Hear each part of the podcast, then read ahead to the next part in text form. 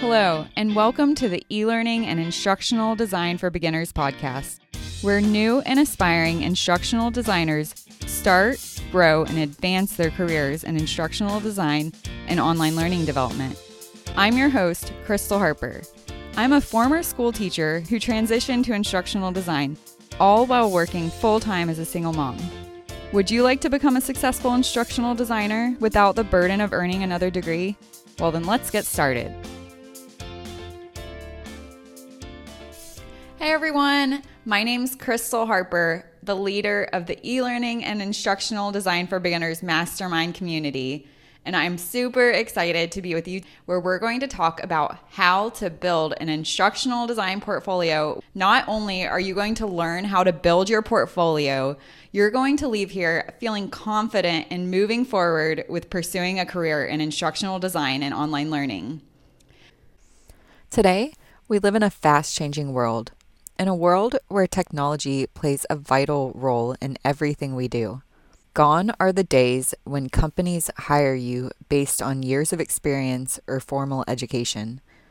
Today, hiring managers are more interested in what specific skills you have and what you can offer to the organization and to be able to showcase your skills to prospective employees. And to be able to build your skills to prospective employees, building an instructional design portfolio is the best way to go. Your instructional design portfolio is what you will use to demonstrate your skills to future employers or clients. It's a personal record of your work and growth as an instructional designer. Creating your portfolio is probably the most essential thing that you can do to land a full time corporate job or work full time for freelance clients. An impressive portfolio will help you uncover your skills and get those interviews. Ideally, potential clients or hiring managers will visit your portfolio, see your work, and envision you delivering similar quality work for them or for their organization. The goal of your instructional design portfolio is to convince the client or hiring manager to move you into the next phase of the hiring process. So I've come to realize that most people that are trying to get into the field of instructional design have common obstacles when they're trying to build their portfolio. So it can be very confusing completing all the components that are necessary for building a portfolio that gets you noticed and hired. We all ask ourselves questions like, how can I possibly build a portfolio if I don't have any experience? And what components do I actually include and where should I host it? Well, that's what I'm here for. So, during our time together, I'm going to walk you through a step by step process to building an instructional design portfolio, even if you have zero experience in the field. One of the biggest problems that I first faced when I first got started, and really the biggest problem that I see a lot of other people face when it comes to building their portfolio, is figuring out what components that should be included in the portfolio. When I was first learning instructional design, I was very confused as to how I should actually build my portfolio. And I also had no idea how important it really was. I really wish I would have known that in the beginning. If so, I would have started working on my portfolio from the very beginning. However, it wasn't until my last semester in school that I actually learned this. But thankfully, the university that I attended provided a course that walked me through building my portfolio. Except I really wish I had taken it a little earlier than at the very end.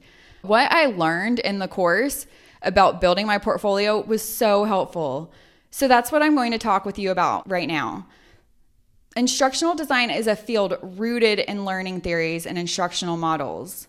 While institutions and companies often share and practice common theories and models, each has its own mission and expectations that drives its practices and ultimately its choices in staff. When a hiring committee is considering you as a potential candidate, they will want to know if your beliefs, theories, and practices will support and or enhance their company's environment. By providing potential employers with your portfolio, you offer them a glimpse of who you are, what you've accomplished, and what you believe in as an instructional designer. Building a portfolio is great practice for every professional to have, no matter what industry you're in. but it's a must have for instructional designers. A good portfolio can set you apart from the rest of the candidates. Your portfolio should be professionally designed and organized. Each deliverable in your portfolio should be clearly and properly designed prior to presenting it to your potential employers. It should not only be well organized, but well thought out. Your portfolio should be of high quality and professionalism of materials and appearance and presentation and performance. Your portfolio should reflect what you've learned over time. It should also reflect and include items that you've created and demonstrate your learning and expertise. Your portfolio demonstrates your abilities, creativity, and knowledge for potential clients and employers. Keep this focus as you build each section of your portfolio as outlined on the screen. Your portfolio should include projects and products that you developed and you're most proud of, and an employer or client would be interested in seeing your skills. So, common components of your instructional design portfolio includes materials that you've created, including the skills that you've obtained and competencies that you've developed, your professional resume, your website and or blog, and your philosophy statement. If you're a former teacher transitioning to instructional design, you most likely developed a philosophy statement before entering the teaching field. Prior to starting your portfolio, it's a good idea to get inspiration from others.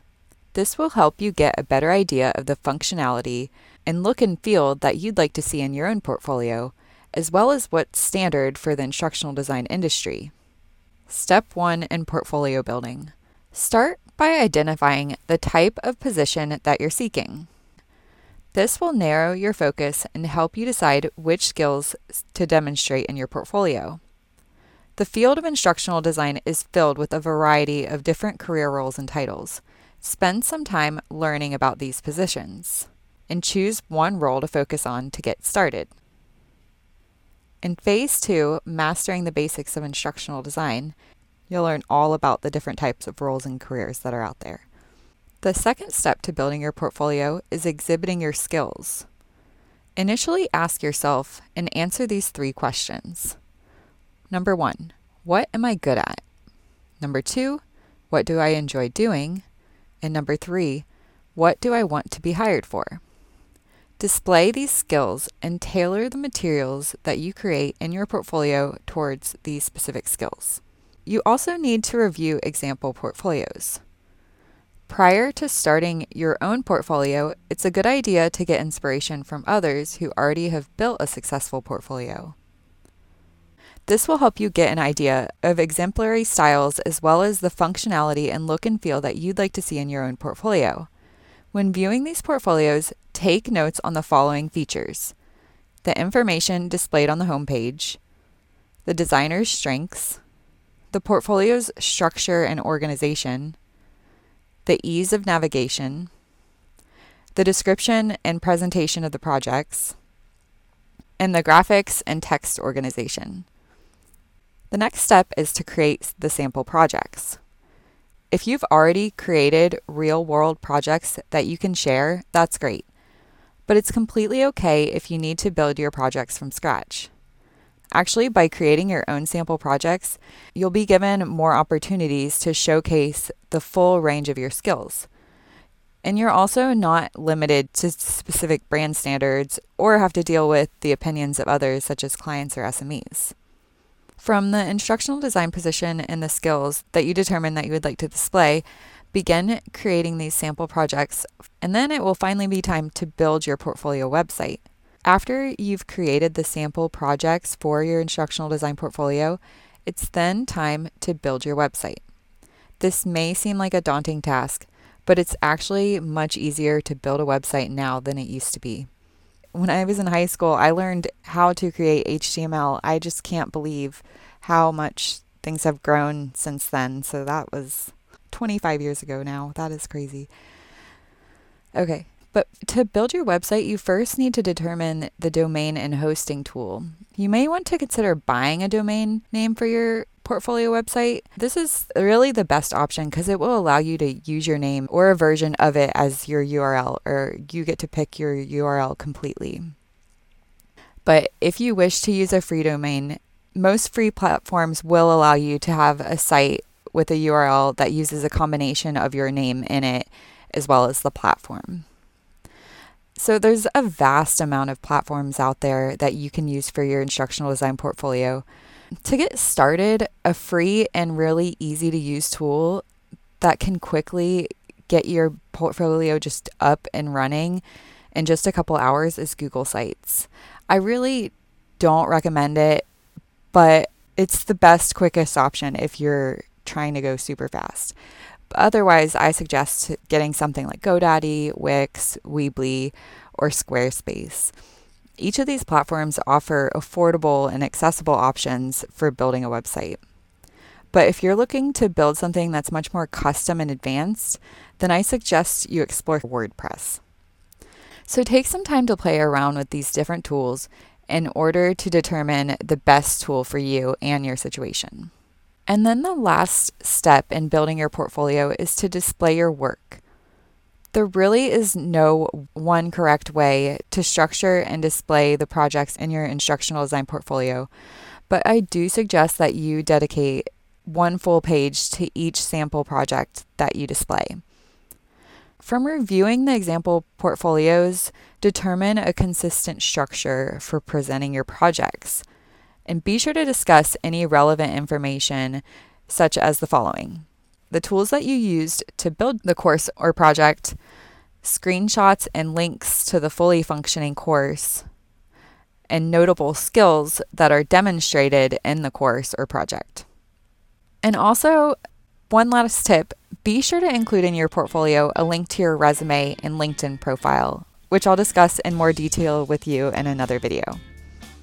All right, that wraps up this week's podcast episode. And if you want some more help and more guidance, then make sure that you sign up for my free e learning and instructional design for beginners toolkit tools and processes that'll actually help you start, grow, and advance your instructional design and e learning course development career. This toolkit will provide you with everything that you need to get started for a successful career in instructional design just go to www.eteachonline.com slash toolkit. So if you liked this podcast, then you should definitely sign up for the toolkit. Just head to my website at www.eteachonline.com slash toolkit. I've also got a ton of other free resources that can help you succeed in instructional design. Visit my website at www.eteachonline.com. Thanks so much for listening. Now go out there and take action on what you learned about instructional design today.